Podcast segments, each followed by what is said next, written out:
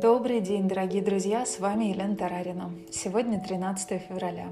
Приветствуем вас на волнах Мудрого радио. Блокнот, ручка для записи и немного вашего времени для важного и ценного. Мудрое радио, слушай голос. Сегодня я хочу поблагодарить огромную команду, которая готовит «Мудрое радио». На сегодня, на 13 февраля, это уже около 100 человек. Есть люди, которые готовят тексты, есть люди, которые переводят тексты, есть люди, которые записывают тексты, и те, кто размещает аудиоматериал в интернете для того, чтобы мы с вами могли его слушать. Давайте испытаем в своем сердце огромное чувство благодарности к огромному сообществу.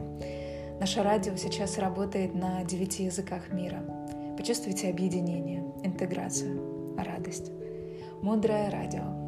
Слушай голос. Тема сегодняшнего эфира — ответы на вопросы людей. И сегодня будет вопрос о ценности жизни и ее продолжительности. Итак, один из участников семинара задал такой вопрос. Предположим, человек 45 лет работает акушером, и он помог обрести жизнь многим людям — а перед своей собственной смертью он сходит с ума, теряет рассудок, такое иногда бывает у пожилых людей.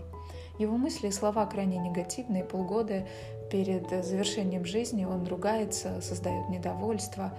Что же получается, что в эти последние годы он создает себе не очень хорошие семена, и раскрытие этих э, плохих семян потом подарит ему не очень хорошую жизнь?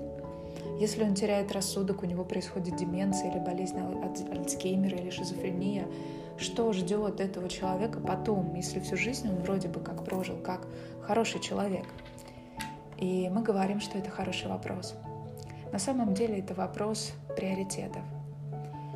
Помните, если нет никаких других факторов, то семена всегда всходят в порядке их посадки. Более серьезным фактором, который передвигает семена в начало очереди – является привычка, привычное действие. Так в нашем случае, если человек, о котором идет речь, работал акушером, как бы это достаточно мощные семена защиты жизни.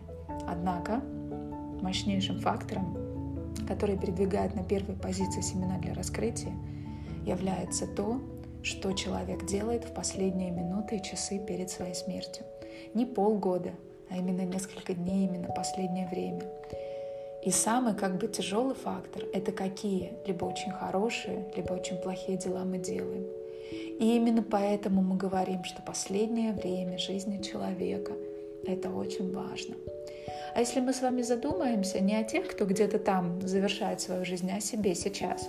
Ведь, по сути, никто из нас не знает, когда оборвется наша жизнь что-то может произойти. И это словно приглашает нас к мысли о том, что каждое мгновение мы должны проживать как последнее — а значит в радости. Затем а, одним из важных факторов в нашем примере является то, что человек потерял рассудок. Если человек потерял рассудок, это значит, что а, сила семян, когда он совершает плохие действия, будет не такая сильная. Точно так же, как дети, которые жестоко себя ведут, но все-таки эти семена достаточно слабые, потому что дети не отдают себе отчет в том, что они делают. И как минимум, а, да, они создают не очень хорошее, но это не будет обладать огромной силой. Поэтому очень важно размышлять над тем, что мы делаем каждую минуту жизни. Особенно ценными являются моменты нашего завершения существования в этом теле. Также важно сказать, что дело в том, что у нас есть очень много очень-очень хороших семян, и мы можем опереться на них завершая эту жизнь в радости и в счастье, и, словно подскочив на батуте своих хороших семян, выпрыгнуть в самое прекрасное место в этом мире. Конечно, я говорю о рае. Так что, с одной стороны, очень важно, как мы с вами проживаем свою жизнь каждый день. А с другой стороны, не менее важно, как мы проживаем завершающие моменты жизни. И когда мы видим, что жизнь человека завершается, с одной стороны, это повод для печали, потому что мы теряем то, что нам дорого было, связь, контакт. А с другой стороны, человеку предстоит встреча с великим.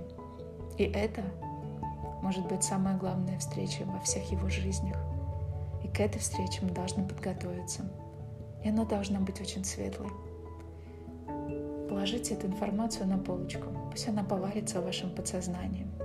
Попробуйте прожить этот день с радостью, наполненно.